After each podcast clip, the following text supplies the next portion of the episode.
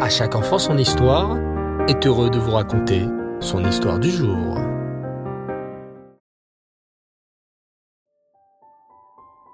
Bonsoir les enfants, Erev Tov, Shavuatov.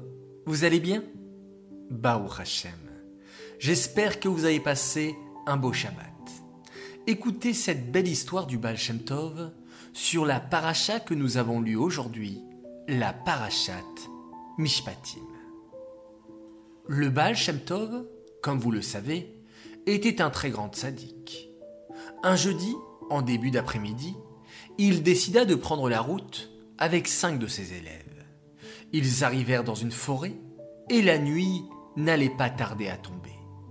Finalement, ils s'arrêtèrent dans une toute petite maison qu'ils aperçurent. Un couple les accueillit chaleureusement, s'empressa de leur donner un bon repas chaud et leur proposa de dormir chez eux. Le tzaddik et ses élèves acceptèrent bien sûr, et ils se reposèrent de ce long voyage.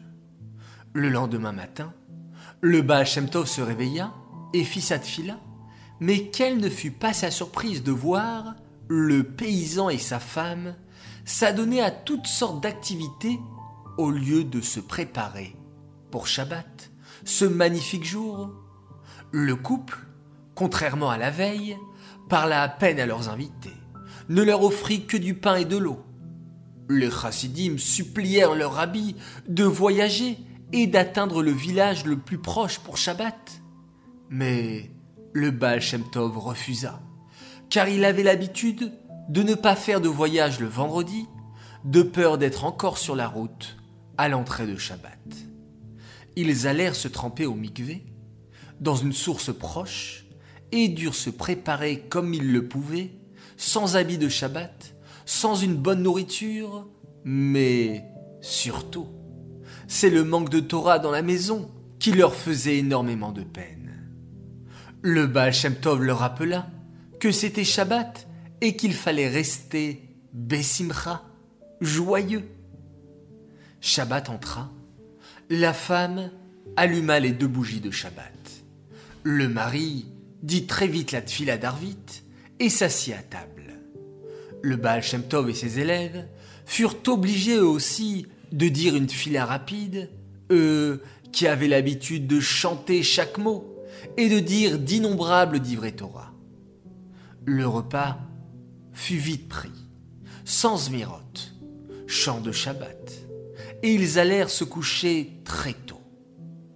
Le lendemain, ce fut la même chose. Ils prièrent très vite, mangèrent tout aussi rapidement. Dans l'après-midi, le Baal Shem Tov fit une promenade, essayant de comprendre pourquoi Hachem donnait une épreuve si difficile à ses élèves et à lui-même, mais il ne trouvait pas de réponse.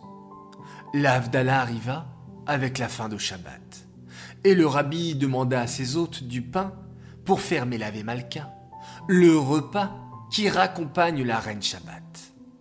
Très tôt, le dimanche matin, après avoir prié, le Baal Shem se prépara à partir et à retourner à Mezibodj.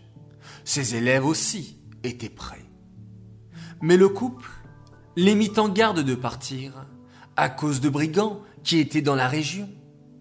Ils restèrent donc trois jours de plus chez leurs hôtes. Mais c'était toujours trois jours où ils avaient à peine à manger et où ils devaient prier à mi-voix. Ils craignaient le mari qui n'arrêtait pas de grommeler et de grogner dans sa barbe.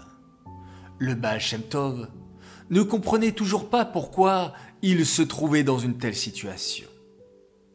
Le mercredi matin, ils étaient prêts à partir, et la femme décida de parler au tzaddik. Et elle lui dit Rabbi, savez-vous pourquoi nous vous avons fait passer un si mauvais séjour chez nous, un si mauvais Shabbat, et pourquoi nous ne vous avons pas laissé étudier comme vous le souhaitez?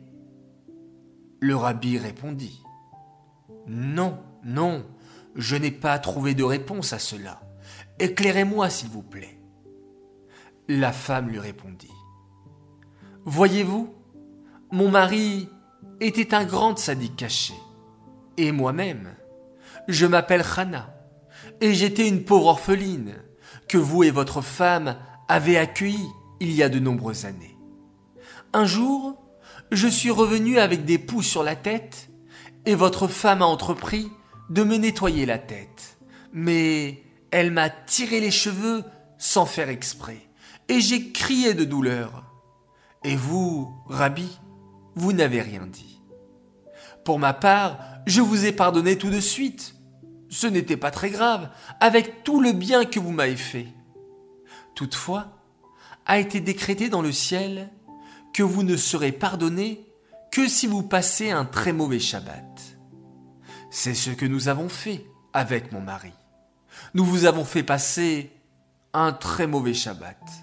Et je m'en excuse.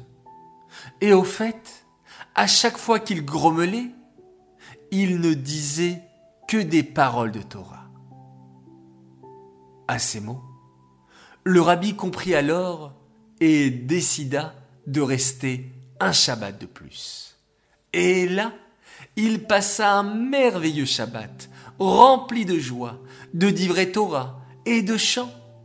Le mari lui enseigna même des trésors de Torah des secrets. C'est le cœur joyeux que le Baal Shem Tov et ses élèves retournèrent dans leur ville à la fin de Shabbat.